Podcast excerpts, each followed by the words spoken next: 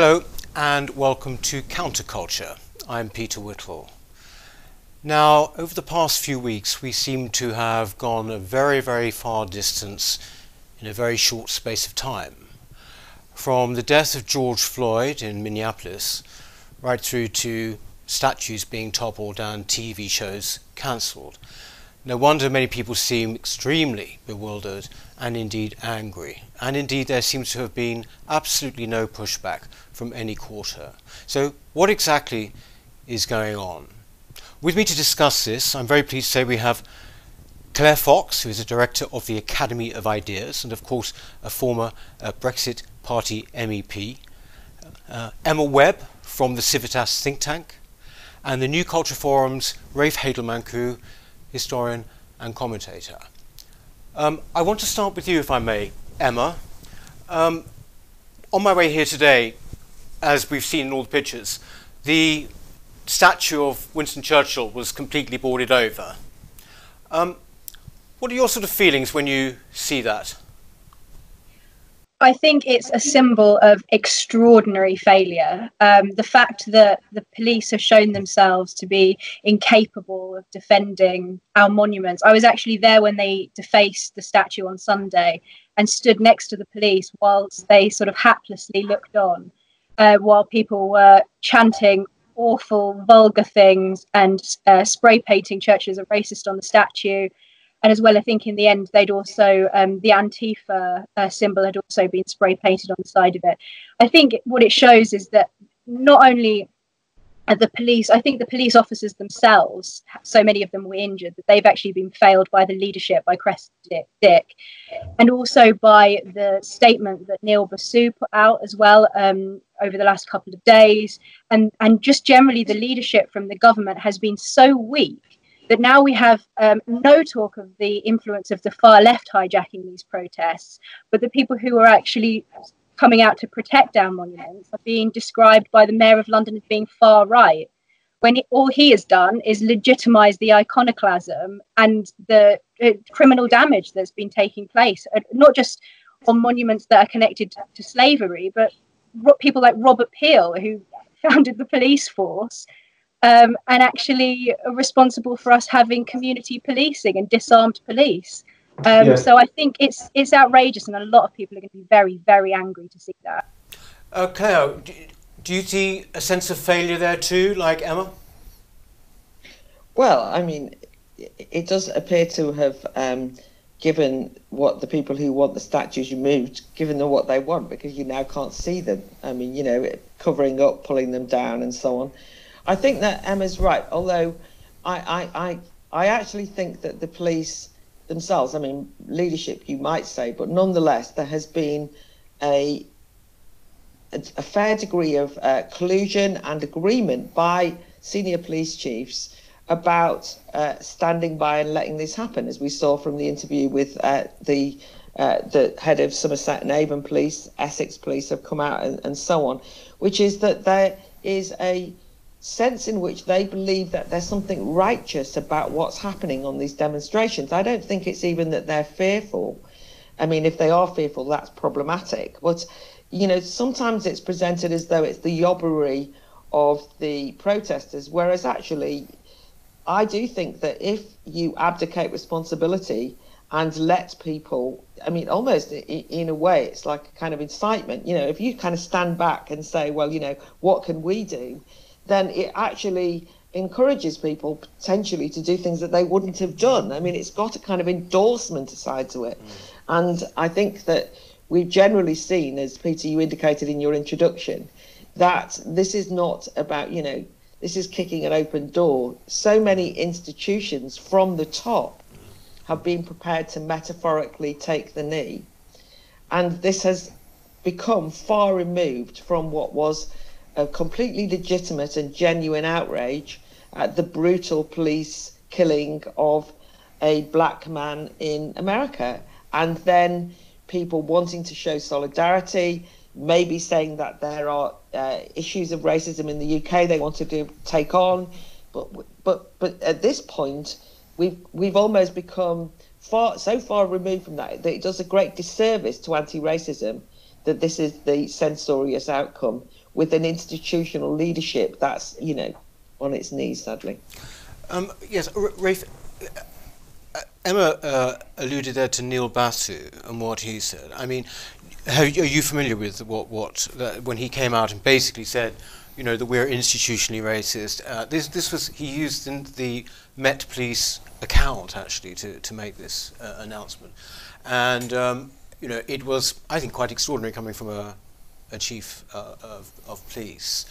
Um, would you you're obviously very uh, involved in statues, actually, in a way, aren't you, and commemoration. Um, you know, do you sort of see this as a cultural assault? That's exactly what it is. And far from having a state that's institutionally racist, what we have is a situation where you have an institutional acquiescence mm. in that cultural onslaught. And uh, that can't be stressed too highly enough. Now, I've been a member of the International Churchill Society since the age of 14 and served on its board of directors. So for me, Churchill, someone who's of Polish and Sikh Indian ancestry, Churchill has always been a great inspiration to me, yeah. and I've, I've, I've, had no qualms at all coming to terms with what were v- views held by any contemporary Victorian uh, of that of that era. But uh, what, we're, what we're basically seeing from the police are statements that Britain is a racist country when we know full well from, from every global survey that's been done in terms of racial tolerance, in terms of who the average person will have living next to them, Britain and those former British uh, colonies, Canada, Australia, and New Zealand, are among the least racist countries in the world, far more tolerant than you'll see on the continent of Europe, for example, along with Latin America, another racially diverse region of the world. Those are the two most racially tolerant parts of the planet, and yet yet here we are mm. trying to be trying to be sold this line that we are living in, in, a, in, in a racist country, which simply holds no, no, no water whatsoever. But what we are seeing really is an attempt to supplant British identity and British culture. We've gone from the general erosion of British identity through the long march through institutions to this direct onslaught. And you know, I've seen this before. You know, my own family, the, the oldest civic statue in, in Lviv, in uh, former Poland, now Ukraine, was of my ancestor who commanded the cavalry at the siege of Vienna and stopped the Turks advancing at the gates of Vienna in, into Europe. That was demolished by the Soviets in 1945. Why? Because they wanted to supplant the existing culture with a new ideology. Mm. And we're seeing something that's not dissimilar now. Mm. Uh, th- this is the point, really, isn't it, Claire and Emma? I mean, that as Rafe just said there, uh, if you see it or if you think it is a cultural onslaught, which I think for me it seemed undoubtedly that it is, um, it is the speed which I think has bewildered people. Um, I don't know, can you comment on that, Emma? I mean, it seems that suddenly here we are at a time where, for example, HBO are pulling this program, you know, uh, the BBC are pulling that one. Okay, it's statues now, but I mean, you know, how, you know, this is, this is extraordinary. How do you think it has been the case? Why has it been the case that it has been so quick? Um, that what um, Rafe is describing there, what we're definitely seeing is a sort of authoritarian cultural revolutionary impulse that wants to um, it, it does it, it isn't intended to um, particularly target um, necessarily racist or slave owners. The statue of Robert the Bruce was was graffitied, and he he died in the 1300s. Um, so I think that what we're actually seeing, and, and this goes back to the, the point about the police and Neil Basu and, and the sort of institutional um, licensing of what's happening, is that in, in local authorities, not all of them, um, and it, within certain institutions and um, certain positions of people who are in positions of authority, there is an, a, a, an assumed neutrality about something that is very, very ideological. Um, and the, the assumption is of this kind of imagined consensus, even though there are quite clearly lots of people who are against this and are opposed to and feel very angry and very helpless to see their heritage being attacked in this way. And I think the the speed of it is definitely something that is clearly very worrying. Um, and people will have a lot of questions about how it was possible for the mayor of London to turn around this Orwellianly named um, uh, commission in such a short period of time. Um, I, I, think that it's partly because the the path had already been laid in a sense because people the the institutions had already absorbed and accepted this idea of systemic racism, which is a very different idea to um, discrete acts of racism. It's not part of the civil rights tradition. It's very different from the sort of things that people march for with Martin Luther King. In systemic racism, the ideologues um, and, and academics behind um, the literature that has influ- influenced this movement, people like Robin DiAngelo, believe that every aspect of our society, our history, our culture, um, and every white person in the West is complicit in systemic racism. So there is literally nothing that is off the table when it comes to the sorts of things that they might try to attack next. It, the, the remit will just get larger and larger and larger. And it started with statues connected with slavery. We've already seen it moving into other areas of cultural life, like television programs. Even Ant and Dec have been done in by this.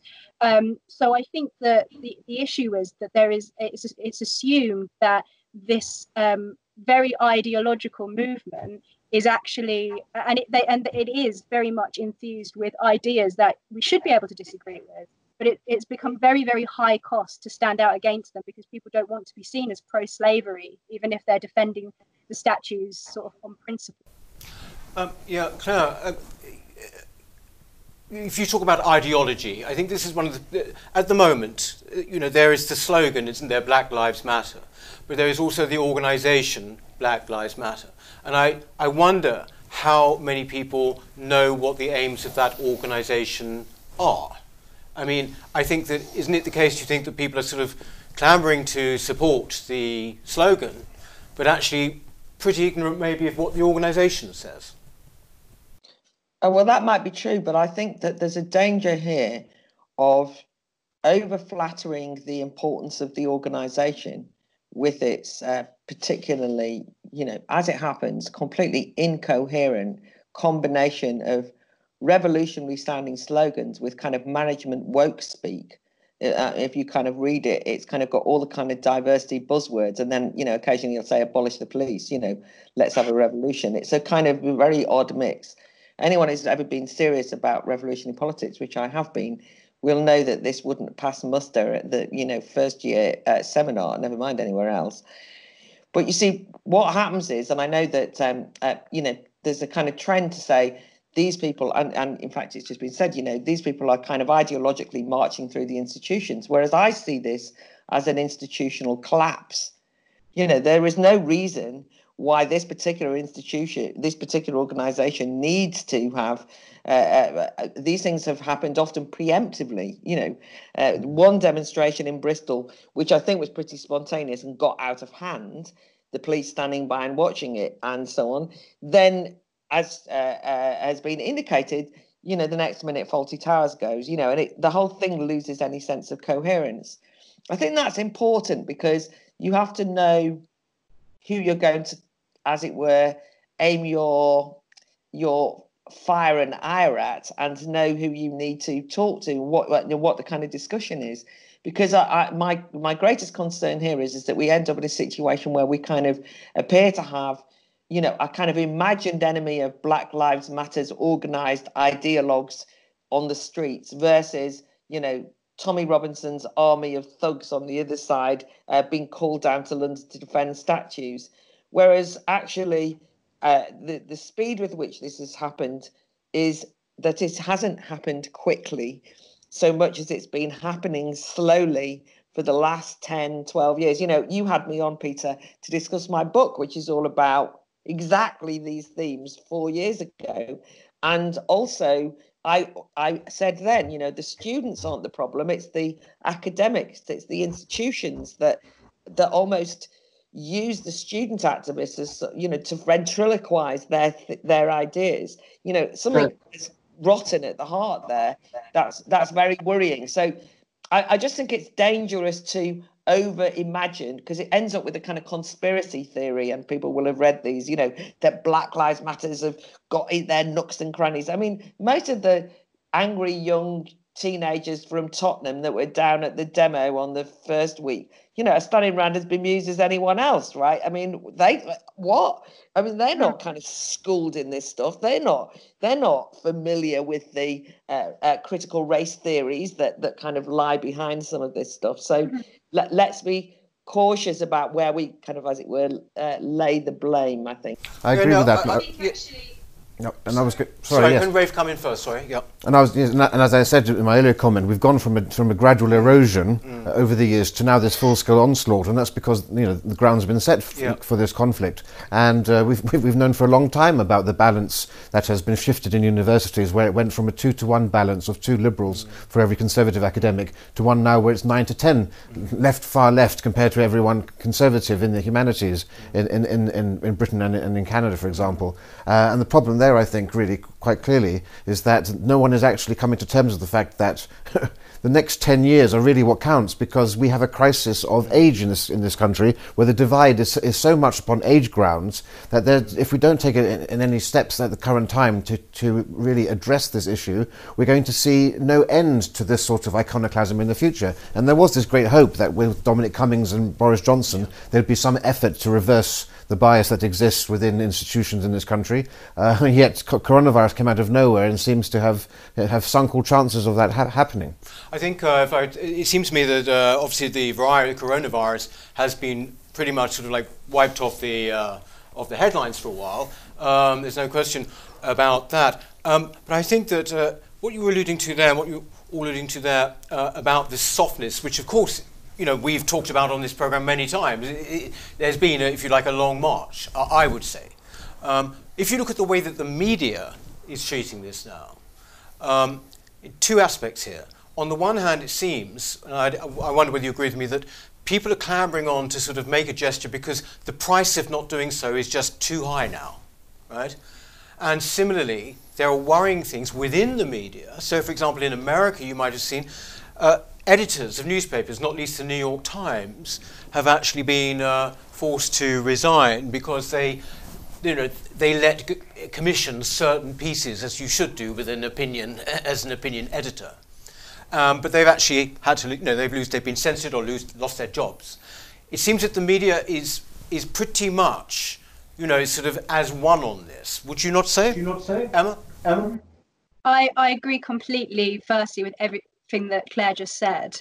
Um, and I think, like you, you say, that the I think the issue is that it, the, the the use of language and and the ideology that has a background in some of these particular academic circles has seeped into common use in particular in, in uh, institutions within the civil service within the police and like you're saying in it, especially within the media there is this sort of censorious streak um, where it's and we saw the same thing um, with uh, a guy who worked for a radio channel, uh, Manx radio channel, Yeah. who also um, got fired for, and we've seen also Nigel Farage stepping down from um, his his show at LBC after he compared um, the what quite clearly is a, a, fair comparison in terms of iconoclasm to the sorts of things you see in extremist movements like in with the Taliban, Islamic State, the French Revolution, the Reformation. Um, these are just things that are quite typical of revolutions and cultural revolutions, especially. And, and activists themselves have used the term cultural revolution. So it doesn't seem that there should be a problem in referring to it as that. I think that it's as Claire said, it's something that has been going on for a very, very long time. And actually, it may have just sort of erupted now, but the, the groundwork had already been laid for it. Um, and so I think that the thing that really worries me is that it's not possible to actually have um, a proper, reasonable, honest conversation um, publicly um, on mainstream platforms about this because the cost is if people see people being fired um, for raising concerns, people who have used the hashtag All Lives Matter um, being and ending up losing their careers over this, then people are going to feel that they can't speak out, and that's a very, very dangerous situation because it means that, the, that, what's happening right now could escalate very quickly. Um, and without sort of scaremongering, it is only a very small step from um, attacking physical objects with that much ire to actually becoming physically violent and having clashes between different communities and raising the tension um, between those communities. So I think that this the censorious tendency in this is the thing that is really most worrying. Um, yeah, Claire, can I just ask you just you know on, on a more specific uh, point? Um, how do you account for Boris Johnson's near total absence on this? I mean, today, this morning, just before we came on air, he did actually put a statement out via Twitter.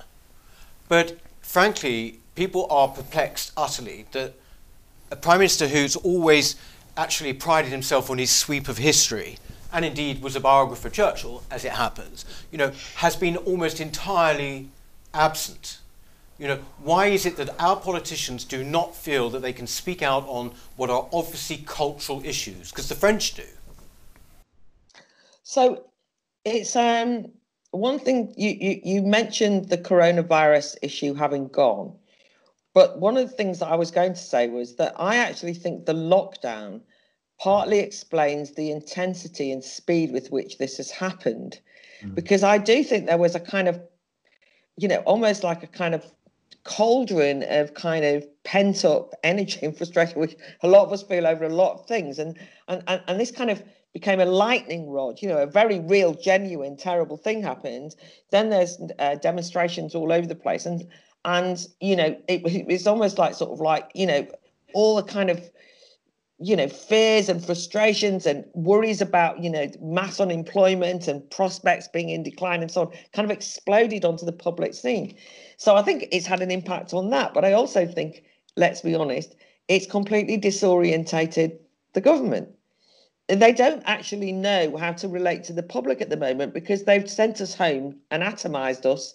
There's no public square in a way. They don't really know who who they're talking to or how to talk to people because everything's become a bit distorted. You know, we're not even talking to each other. We've only just been allowed to visit each other's homes, you know. So we're all kind of very living our lives peculiarly via press conferences at five o'clock and social media by the way, of course, I understand that millions of people are going to work. I mean, I, I do know that, but but we have been effectively demobilised as a public, and I do think that's not helped the political class to know how to relate to people. They're just not. They're not even seeing people. They're kind of getting letters, but there's no sort of like they can't just wander through the town have a chat with people because that's not what you're allowed to do, and there's no one in the town.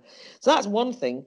That the the the thing that's yeah, so I mean, I mean, how, there's also the potential question of cowardice, by the way, which is in the middle of it all. I mean, if if you're going to say it's going to be hard, I mean, I, I, I like you have been incredibly concerned about this, slightly new, although not that new, but but a recent turn in media circles, which is to try and get seen people sacked, your colleagues sacked a lot of the sackings have actually come from within that's happened in the new york times but i've watched it happen on social media here of people calling upon other times journalists trying uh, uh, you know get the editors of the the editor of the times to sack uh, you know, Melanie Phillips. I'm bet I'm frightened to say it in case it makes it worse. You know what I mean? Um, actually, it, it, appears that there was an element of that in the LBC decision in relation to Nigel Farage. Certainly, there's been this. You know, we as staff at LBC have had to put up with this for far too long. We didn't ever want him in. It's like a kind of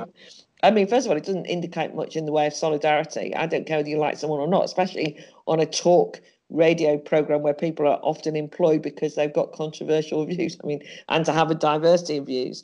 But there's something of that McCarthyite atmosphere that is frightening, and you can see that people are nervous. I mean, I'll be honest, I am nervous about being on this. You know, this will be clipped, this can go out. It's not straightforward who is going to be cancelled next or what for. It's hmm. not, you know, you, it's no longer sufficient to say, but I, but I'm, uh, but I'm an anti-racist. I mean, that's not going to wash, right? Mm-hmm. I'm a white woman, and um, and I can be cast in the shadow of uh, uh, far right and so on. But just, just sorry, just one one small thing. One of the things I'm worried about is the demonization of all sides. And one of the most galling things that I've found from the government is they've, on the one hand, absented themselves and and not just involve themselves in a proper discussion about cultural icons. And you know i mean i don't i don't think that necessarily i want every statue to be there forever and i would never imagine a statue ever going. But you know that's a debate. It's a discussion. You could have that discussion and that's the kind of thing that you can do. They haven't done that. Uh, but what what when they're trying to look like they're asserting authority they then have become quite authoritarian. So they say you know, there's going to be summary justice. Everyone's going to be in prison after 24 hours, right? Which is a, a bit nerve wracking, you know. Or are we going to? That's the protesters. They've, the, you know, the police stand by and let people, uh, you know, jump all over the statue and bash it and drag it through streets and throw it in the river and this kind of absolute frenzy, kind of watch on, and then say we're proud of the day's work we did in Bristol. Mm-hmm. But then the next minute you've got um, Priti Patel saying we're going to round up the perpetrators and they're going to be shown no mercy. And my concern here is that you end up demonizing young protesters, mm. often young black protesters, as they're all part of some thug gang over there. And what I, you know, and and the conversely, as we know, Sadiq Khan, anyone who comes to London to want to protect a statue is inevitably only coming because they're a, a fascist supporter of Tommy Robinson, the misuse of the term fascism. But you know, everyone's kind of, and actually, lots of people seem to want to come to London um, on Saturday because they want to show that they don't want That there's a there's a vacuum at the heart of it all, and I'm worried about both sides being demonised. Mm. And somebody like Tommy Robinson, God, I wish I hadn't said his name so often, but he's actually again been over flattered as the catalyst of people coming to London tomorrow.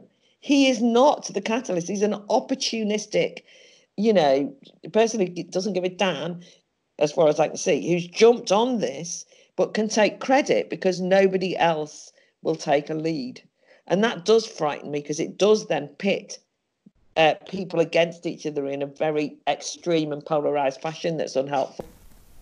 And the silence of Boris Johnson and of the government and of the, the, the, cowardice which is really emanating itself through, through our media too, uh, really basically plays into the hands of, of, of the Black Lives Matter coordinators and Antifa, who are basically engaging in old tactics of how, using the mob to test how far they can push this. And with and when you're seeing when you're seeing no defence made by, by Boris Johnson, who really should be the person of the hour, mm. he wants to put himself as a, as a Churchillian patriotic figure, and yet nowhere are we seeing any great celebration of the fact that it was Britain that ended the slave trade, for example, that it was the Royal Navy that enforced the end to slavery, including having the right to occupy and, and seize American ships, for example, and you know, indeed def- defending the right that you know, if, if, or to use Harold Macmillan, you've never had it so good if you're black. There's nowhere in the world you really want to be apart from being somewhere like Britain, and nowhere are you seeing this great defence and promotion of basically of, of, what Britain has managed to achieve in this country.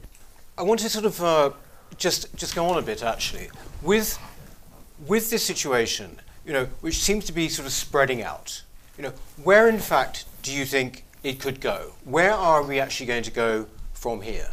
You know, I mean, to take one example, how I've been viewing it, Baden Powell, you know, is sort of under kind of under attack. We're not quite sure whether his statue is going to go or not. It seems to be a bit confusing. But isn't it to use the logic of this movement? Wouldn't it be, oh, well, actually, you could see, oh, well, actually, the scouting movement itself was born in a time of imperialism, etc., etc. So actually, pretty much, why do we have scouts now? You know, we're in a sort of, uh, you know, maybe we're in a kind of revisionist period. This is where I see it sort of going, and it goes on to books. Where do you actually, where do you see it going, Emma? Well, so I think that um, this goes back to what we were saying about the also uh, about TV programs and and people being sort of witch hunted by their own colleagues that what we're doing with historical figures is what has been described as offence archaeology, trying to find problematic things yeah. in particular historical figures. And history is messy. No person is either good or completely definitively evil. Um, people have done bad things; they've done good things as well. You can criticize Nelson, but you know he still was uh, a naval genius. Uh, you can criticize Baden Powell for his his opinions about certain things, but the Scout movement is certainly a good thing that should be celebrated, and we shouldn't deny the fact that he was involved in its founding. And I think the problem is that once you start doing this, there actually isn't an end point. What do you do? Are you going to pull down the pyramids and demolish the whole of Greenwich? Are we going to demolish demolish entire cities that were built off of um, off of the money that came from um, slavery. One example, um, good example of this, I think, is um, Thomas Guy. They, are taking his statue down. In fact, they've boarded it up today um, outside of Guy's hospital. right? Yeah, so are they going to rename the hospital? Are they going to tear down the hospital? That's a re- revisionism and an erasure of history. And if, if you just to speak about Thomas Guy specifically, he invested in the South Sea Company that was involved in the in the traffic trafficking of slaves. Um, but he was an investor in all sorts of different companies. He was a bookseller. Um, and he made an awful lot of money. But then, if you look at any wealthy figure from that period of time, slavery was part of the economy. So it's going to be very difficult to detach anybody that built anything from the 16th century to the to the 18th century who wasn't involved in something that today we would call problematic. We can't just erase the 16th to 18th century of British history because there are some things that certain people did that we don't like. And now we see them attacking people like Robert Bruce. We see them attacking um, statues of Queen Victoria. Um, and all of these people have very complicated um, histories. And I think what's very concerning is that you have people like um, the deputy uh, mayor, who is the co chair of this commission that Sadiq Khan has set up, celebrating um, Milligan's statue being taken down from outside of the Docklands Museum. So she's the co-chair of this commission, and she's celebrating the fact that it was removed with what looks like very little due process or debate, even though some people may have objected to it. He was outside of a museum. Um, he could have been easily contextualized with more information. So I think what we actually need is more history in the public space, not less. What we're doing by removing statues is just removing our sense of historical perspective or our ability to meet our history in the streets, which I think is something very fundamental that no generation, individual, commission, politician has the right to remove those things from our memory and our physical space. And I think that that's something that's very, very worrying. And I actually think that a lack of historical perspective is what has resulted in this in the first place, because people aren't properly educated about complexity of history, and people have this idea that people are either diabolical or saintly. And speaking of saints, actually, um, Saint Boniface's statue was defaced in Greenwich with anti-Christian graffiti. Um, they're actually defacing saints, it seems now. I don't know whether or not that was related, but there's some suggestion that it was to do with anarchists. So I think that that that searching for things that are problematic in historical figures will literally lead to the destruction, potential destruction of absolutely anything and everything that people find a little bit distasteful. And one has to ask what value is there in, in destroying and pulling down such statues in terms of black lives? How many black lives are actually going to be saved through this process? Um, certainly, if Black Lives Matter, why are there no howls of protest over the number of black on black killings in South London? Where are the great marches and protests there? You know, in America in the last 40 years, over 90% of black uh, African Americans who've died have died at the hands of other African Americans. Now, it's fine to protest on this issue if, if there's some consistency and if black lives do matter, why is there no similar howl of outrage at that, at that, at that decimation of the black population? Or indeed modern slavery? I mean, this is another issue that no one seems to address, is the fact that there are 12 to 15 million Africans uh, who were transported to America in the slave trade, and yet there are approximately 40 million slaves alive today in the world, and uh, seven in every thousand Africans are believed to be in slavery currently. So, where are the great protests outside the Nigerian embassy or the embassy of, of Congo? Mm-hmm. Nowhere are they to be seen. You have Sadiq Khan declaring last year that he was in favour of a slavery museum in Britain and that Britain had to live up to it, had to stand up and recognise its role in the slave trade. And yet, you know, he would have repetitive strain injury from saying that he was the son of a Pakistani bus driver. And yet, even when he made an official visit to Pakistan, not once has he ever actually called Pakistan out for being one of the worst countries in the world for modern day slavery, where there are over 3 million people living in slavery in modern day Pakistan. And surely it's the lives of people today that count for a lot more when when they can actually be freed and the yoke can be removed from them, rather than revisiting questionable people from the past, most of whom no one's ever heard of. You know, I'm a historian. I didn't really know much about Colston at all. You know, most people don't, and yet they're being whipped up by by by this organisation. And so one has to question the motives of an organisation called Black Lives Matter when they seem to be more interested in stone than actual lives. Mm. Claire, what, where do you see it going? Yeah, so um, not positively, but there's so much still untangled. But um, I think that point about what about today's contemporary issues is right. I, I think one of the issues here is that Black Lives Matters is a bit of a, a kind of free floating amorphous hashtag rather than it. That's why I was trying to say don't overthink it's an ideology. It's not quite as simple as that. And actually, if you actually ask activists, you know, what is it directly that you want? You know, it'll be things like you have to have a black square on your Instagram You know, it's like, what's that got to do with anything? You know what I mean? You've got to, you know, you as a, uh, you know, what white people have got to admit their complicity. Uh, you know, it's not always concrete. I mean, in America, there's kind of demands to defund the police, but nobody seems to even understand what that means. In the UK's terms, because it's not clear what you know, there it, it's kind of what is it you're demanding, right? And, and for me, I was horrified by the scandal around Windrush and I actually there was one Black Lives Matters demonstration during the week, which actually was a Windrush demo, which was perfectly legitimate to me. I mean, it seems to me the British state made an absolute disastrous error at the expense of British citizens who didn't do the filing of their paperwork, okay, and then were treated like you know in the worst possible way. I that would make me go out on a demo, right? That's infuriatingly terrible but that's not actually the focus it's the statues you know it's these kind of so in in other words what's interesting to me is that black lives matters doesn't appear to have a a sense of what it stands for or what it wants positively as it were what what do you want and the museums question is fascinating you know because I think Owen Jones has got an article in the Guardian. He says this is a massive history lesson for the for the the, the nation. We can all learn something. And you think, well, why don't you write a book? Well, why don't somebody read a book? You know what I mean? You don't have to go around taking down statues in order to have a sense of history. But um, if you, uh, when people say, well, we should contextualize them and put them into museums, it means they haven't been paying attention to what's happening in museums because museums are now run by people who hate historical artifacts and are spending the whole time hmm. sending them back, hiding them, putting up plaques. I mean, you know, I mean, you wouldn't you wouldn't last any longer in a museum than you would on a plinth at the moment. So it's almost that's why I'm saying it's a kind of cultural uh, crisis. I'm not a great fan of um, uh, British exceptionalism. You know, Britain led the way on fighting injustice. I mean, Britain was an imperialist colonial power with blood all over its hands. But I'm not. But you know, that was the past, and you have to, if you're involved in politics, believe that things can improve right? I happen to think that things have improved from attitudes on race from the 19th century. Actually, they've improved in my lifetime in terms of attitudes on race since the 1970s, 1980s, where actually people were, you know, not just people, but the police actually were much more explicitly, uh, openly uh, racially harassed young black people in, in, in areas where I lived.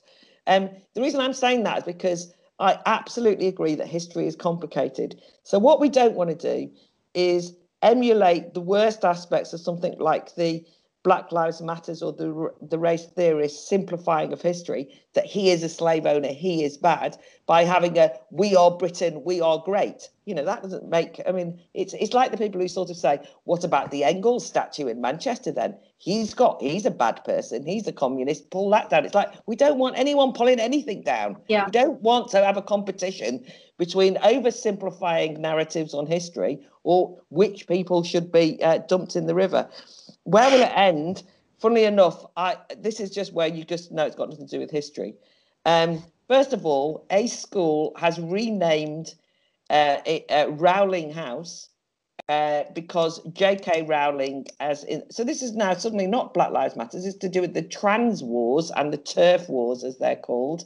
And a school has renamed a house because they can't have a house called J.K. Rowling. I mentioned that because we got I got sent a, a couple of emails from different schools in London who are, as we speak, asking the sixth form to rename their houses around. You know, Drake House is going to go in wherever that is. You know, asking students saying we feel uncomfortable with the names of the houses. Now, by the time we've had that debate, what this has just happened is that every institution will rename everything, and it will become completely meaningless and lose any sense of you nobody will remember why we're renaming them and there'll be lots of rows over whether that's an appropriate name. And every time you name somebody something somebody will find out something bad about the person you renamed them at hall after and then we'll have to rename it again. So this can run and run and run but let that run and run and run much more important is how we get the debate about the superficiality of this right at the center of politics and don't allow anyone to tell us it's just a trivial, silly, campus ch- childish game, which is what people have been telling us when we've tried to warn this was happening. People have just said to me, "Oh, it's students being students. What's your problem?" Well, this is my problem. I think I think I mean I, where I would have to disagree with you on that point when you say we shouldn't sort of like start taking caricature positions. I, I find it, I don't really think people are seriously kind of calling out, you know, Britain is the, the absolute best and all. I, if anything, I think the whole you know, narrative of the way British history has been treated over the past 40, 50 years is to actually be very, um, you know, self-loathing, actually, um, and, you know, basically quite derogatory. I mean, I, I don't really see that there's been a huge jingoism. Um, and that's where, and that's where, unfortunately. I just mean people on our side, Peter. I mean people who I, I know are worried about this can try and bend the stick too far. That's all I'm saying. Yeah, yeah. And where this will end, I mean, we get back again to the march through the institutions because, yeah. you know, I live n- near the American embassy, so I've seen each one of those marches pass by my balcony. And comparing it to the civil rights movement in America in the 60s, the key difference is the age of the participants where the age of those participating today is really under, under 35. And of course, you have to wonder who is educating the next generation of museum curators, mm. the next generation of people in the, in, in, in, the, in the police force and in government and in academia. It is people on the left who have these agendas to put forward. And that's why I don't think we're going to see an end to this coming anytime soon. You know, you look at people like Niall Ferguson, one of the great historians of our time, unable to get a tenured position in a British university because of having very balanced views on empire. But there needs to be at this time more than any other someone to stand up. and I take Claire's point that no country is free from sin at all. Of course not. But it was the case that Britain was the country that led the world in abolishing slavery. It was the Royal Navy that enforced that, that, that policy, and in, including the right to, to seize foreign ships if they had slaves on them. It was the case that it was Africans who enslaved other Africans. White people never actually made any incursions into the continent of Africa. They were moored off the coast and took prisoners of war. And there were, there were as many slaves held by other Africans as there were being transported across. You know, the Islam was engaged in the slave trade for centuries. That only ended officially in 1900 and continued, continued long after that. Where are the people raising those points? And if you put it into that context, then actually Britain and Europe come out very, very well, in my view. I think what we could end up, we were talking about where it could go. I don't mean to be flippant here, but you know, obviously there are statues around and about of Wilberforce. Um, perhaps he will be uh, cancelled as being a, a, a white saviour. You know, um, this is the, this is one of the narratives now. You know that we don't need this because this is this is now a, woke thing, isn't it? Uh, a white saviour. Um, just to round off, therefore, uh, you wanted to say something, Emma, there? Uh, yeah, I just wanted to say that I think um, actually on that point that um, in the US they actually did, and, and, part of this I think is to do with historical illiteracy. So there were, they tried to remove. There have been some disputes about the statues of Robert Peel that some people want removing because actually mm. they're confusing Robert Peel with his father, who was anti-abolition, um, and in the US, they actually did deface a statue of an abolitionist. And I think that it's a really important point going to, back to what Claire said about the naming of, of schools' houses. That you'll have it named something for one week, and then someone will find something wrong with that person, and then it will just go on and on and on and on. And it's because it's like the, the famous saying that, um, like Saturn, revolution devours its own children.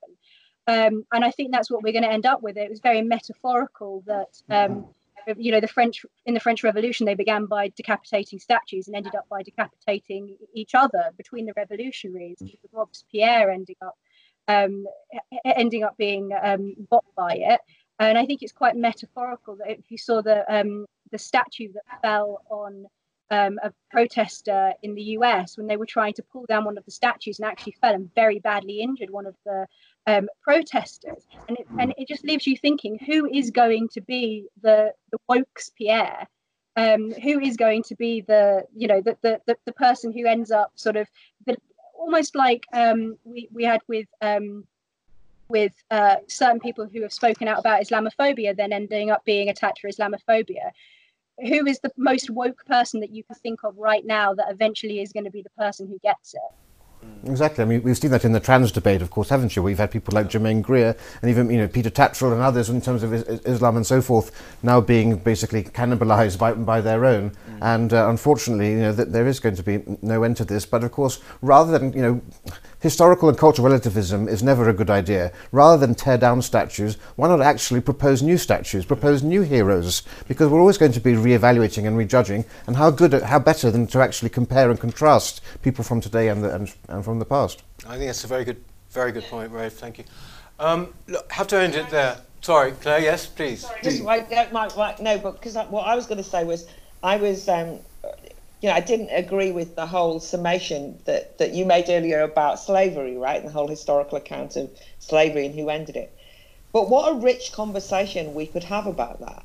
You know, that is fine. You know, that that history is always contested, and in a way, those nuances. Uh, to go back to what you said, you know, the, this is a nuance. This is interesting. This should be what we're having discussions about. Now, were I to imagine that in schools, the renaming of houses, I mean, when I went to school, we never had houses, so I don't even know, but the renaming of whatever they all are, right? Um, that that would lead to a, an open, rich, you know, challenging, lively series of debates about historical figures, then I wouldn't object. But we all know that's not what's true you know, because as soon as you try and raise a question about whether what happened in Bristol was correct, you're accused of being an, you know, an apologist for slavery. Like, don't be ridiculous. I mean, it's a low bar, isn't it? You know, am I a good, virtuous person in 2020 because I condemn slavery and the slave trade? Well, God, you don't have to make very many moral moves to get there. But you can obviously feel very virtuous by saying, but that what it means is we never have a decent discussion. And I still go back to the fact that, you know, that it wasn't just about George Floyd, but who has remembered him in this? Mm. You know, that guy that we watched on film that did spark genuine outrage, even if, if, if you know, it's been overly confected in a period of time and kind of gone off into different things. But honestly, I think it's forgotten. It gets forgotten.